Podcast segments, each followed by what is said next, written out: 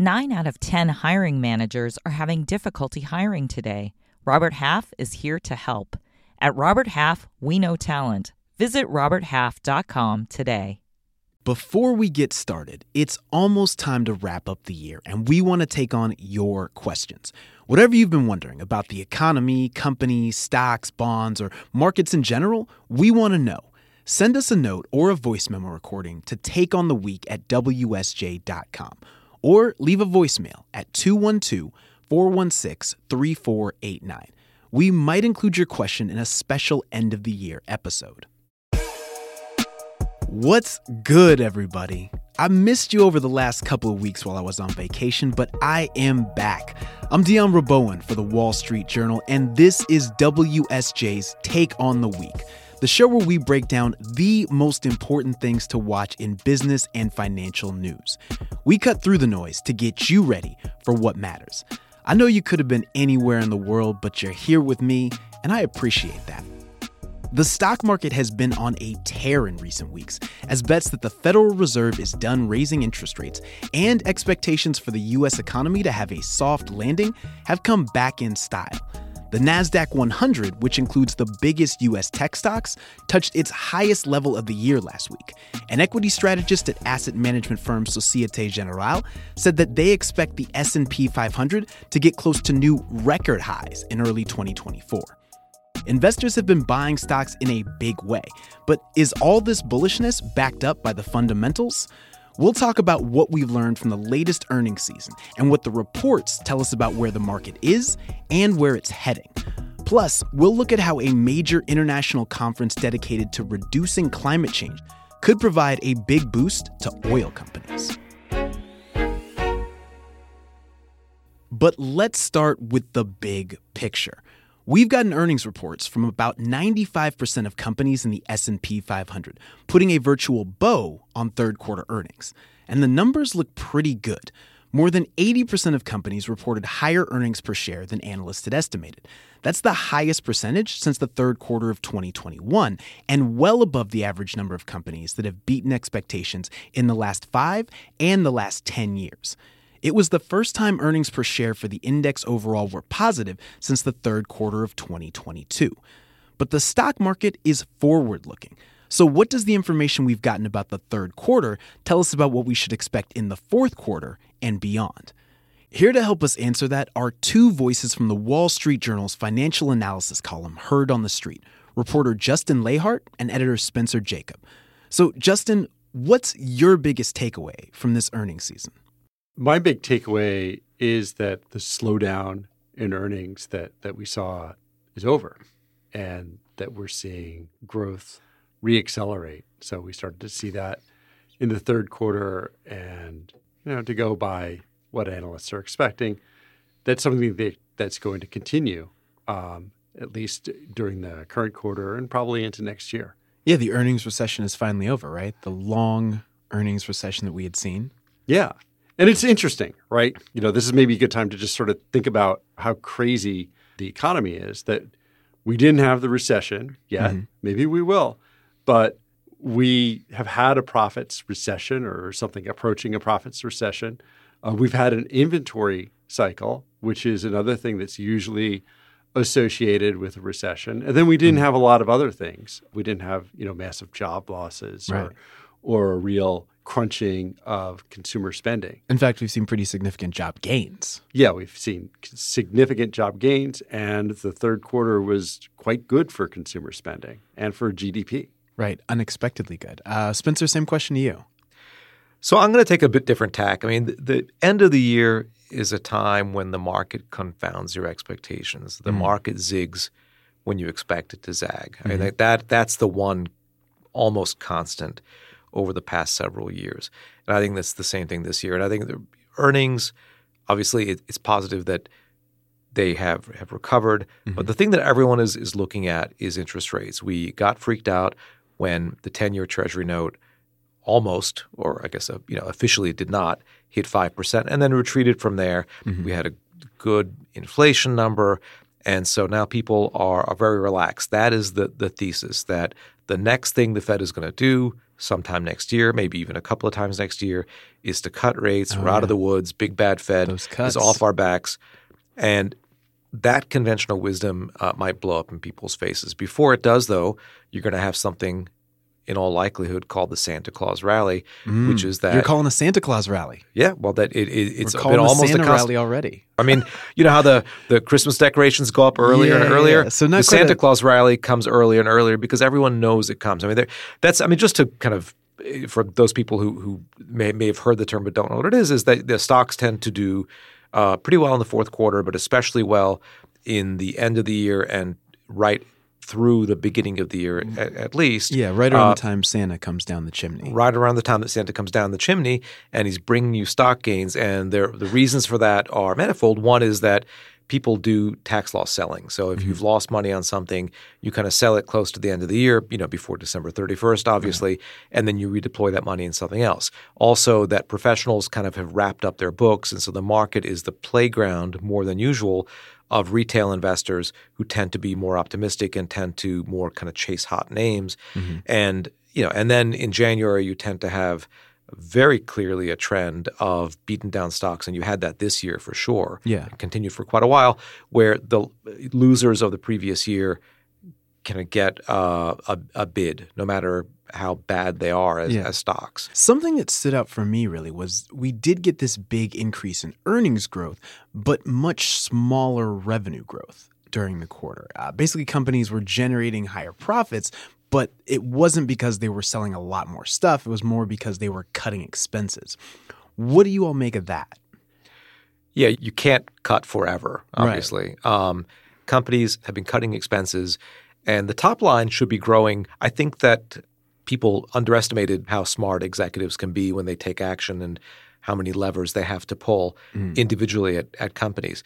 But overall, profitability is if you look at the level of operating profits to to revenue or operating profit margins, the S&P 500, they're actually pretty high Yeah. historically. Right, right. Profits have been good. And again, we moved up to net profit margins over 12% Right. during this quarter, which basically means companies now making about 12 cents from every dollar of sales.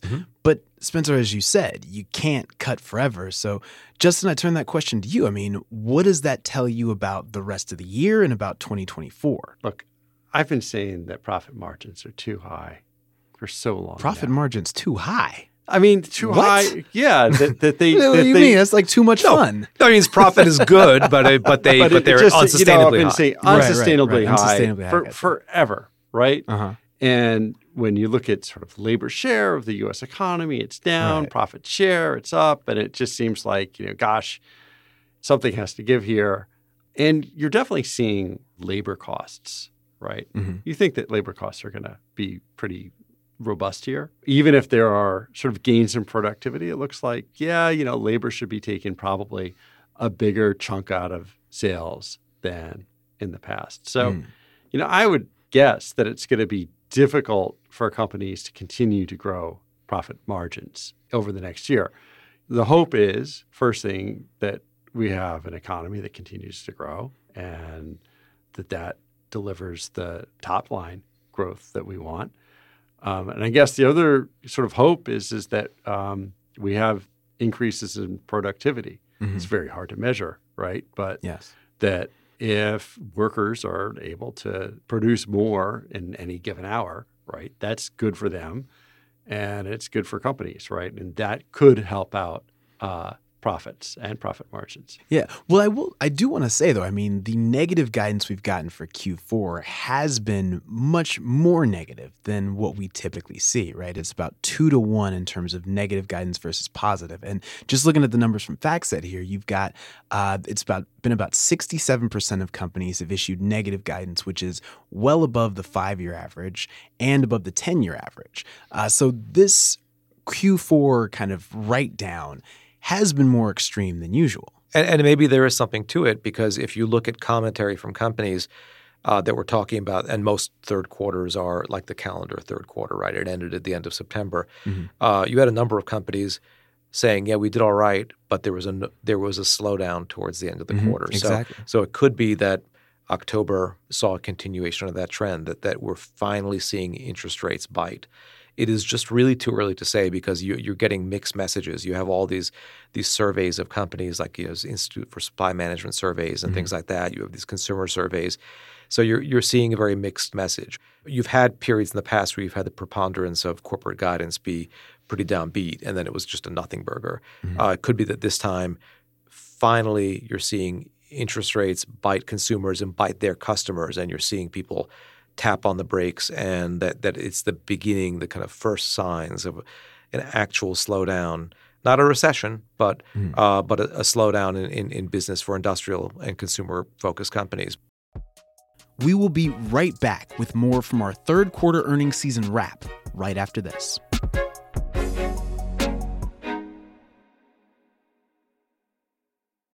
Robert Half research indicates 9 out of 10 hiring managers are having difficulty hiring. Robert Half is here to help. Our recruiting professionals utilize our proprietary AI to connect businesses with highly skilled talent. At Robert Half, we know talent. Visit roberthalf.com today.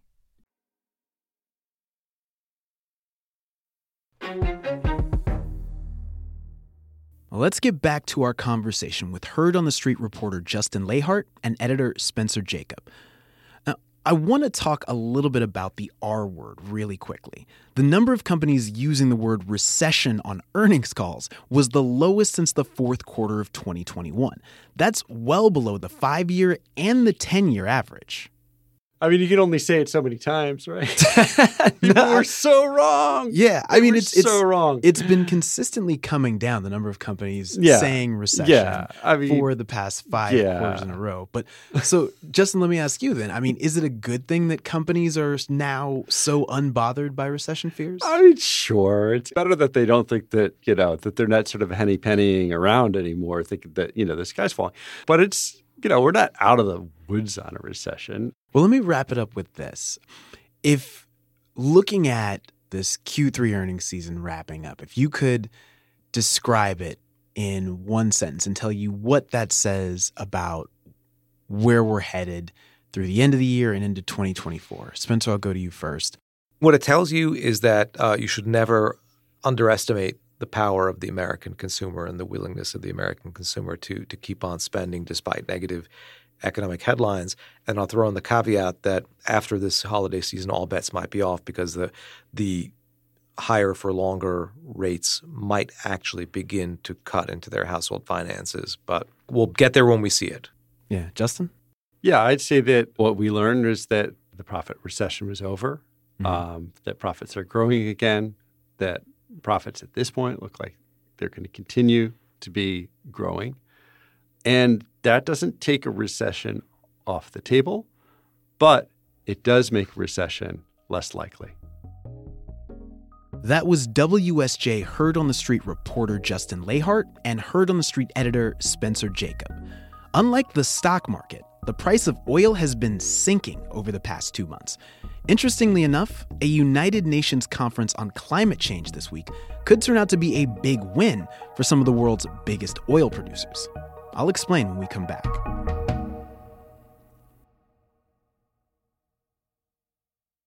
This message comes from Viking, committed to exploring the world in comfort.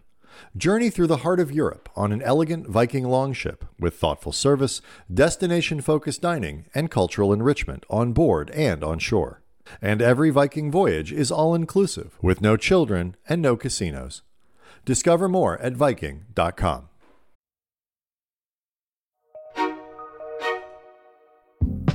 One more thing before we get out of here. The 28th Annual United Nations Conference of the Parties, or COP28, kicks off this week in Dubai. The conference is all about governments getting together to agree on policies to address climate change. This has typically not been an event very friendly to oil companies, given the UN's assessment that oil and fossil fuels are a primary driver of climate change.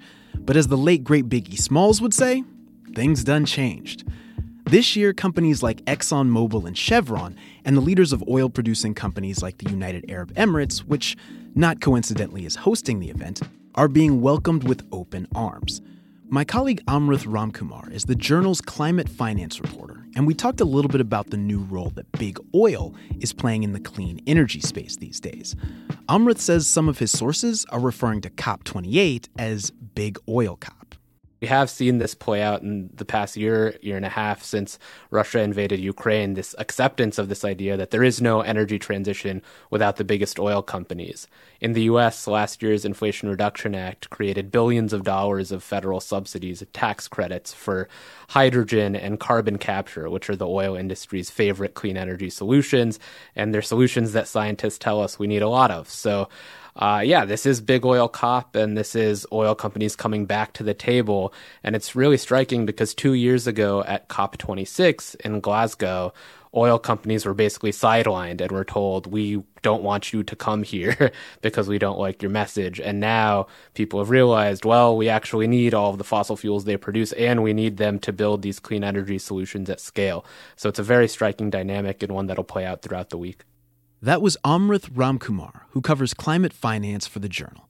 COP28 starts on Thursday and runs through December 12th, so headlines could move oil and equity markets for the next two weeks. And that's everything you need to know to take on the week for Sunday, November 26th. The show's produced by Jess Jupiter. Jonathan Sanders is our booking producer. Michael LaValle and Jessica Fenton are our sound designers. Michael also wrote our theme music. Aisha Al Muslim is our development producer. Scott Saloway and Chris Zinsli are the deputy editors. And Falana Patterson is the head of news audio for the Wall Street Journal. For even more, head to WSJ.com. I'm Dion Rabouin. Stay smart.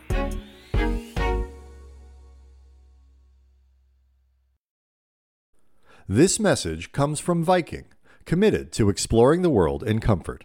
Journey through the heart of Europe on an elegant Viking longship with thoughtful service, destination focused dining, and cultural enrichment on board and on shore. And every Viking voyage is all inclusive with no children and no casinos. Discover more at Viking.com.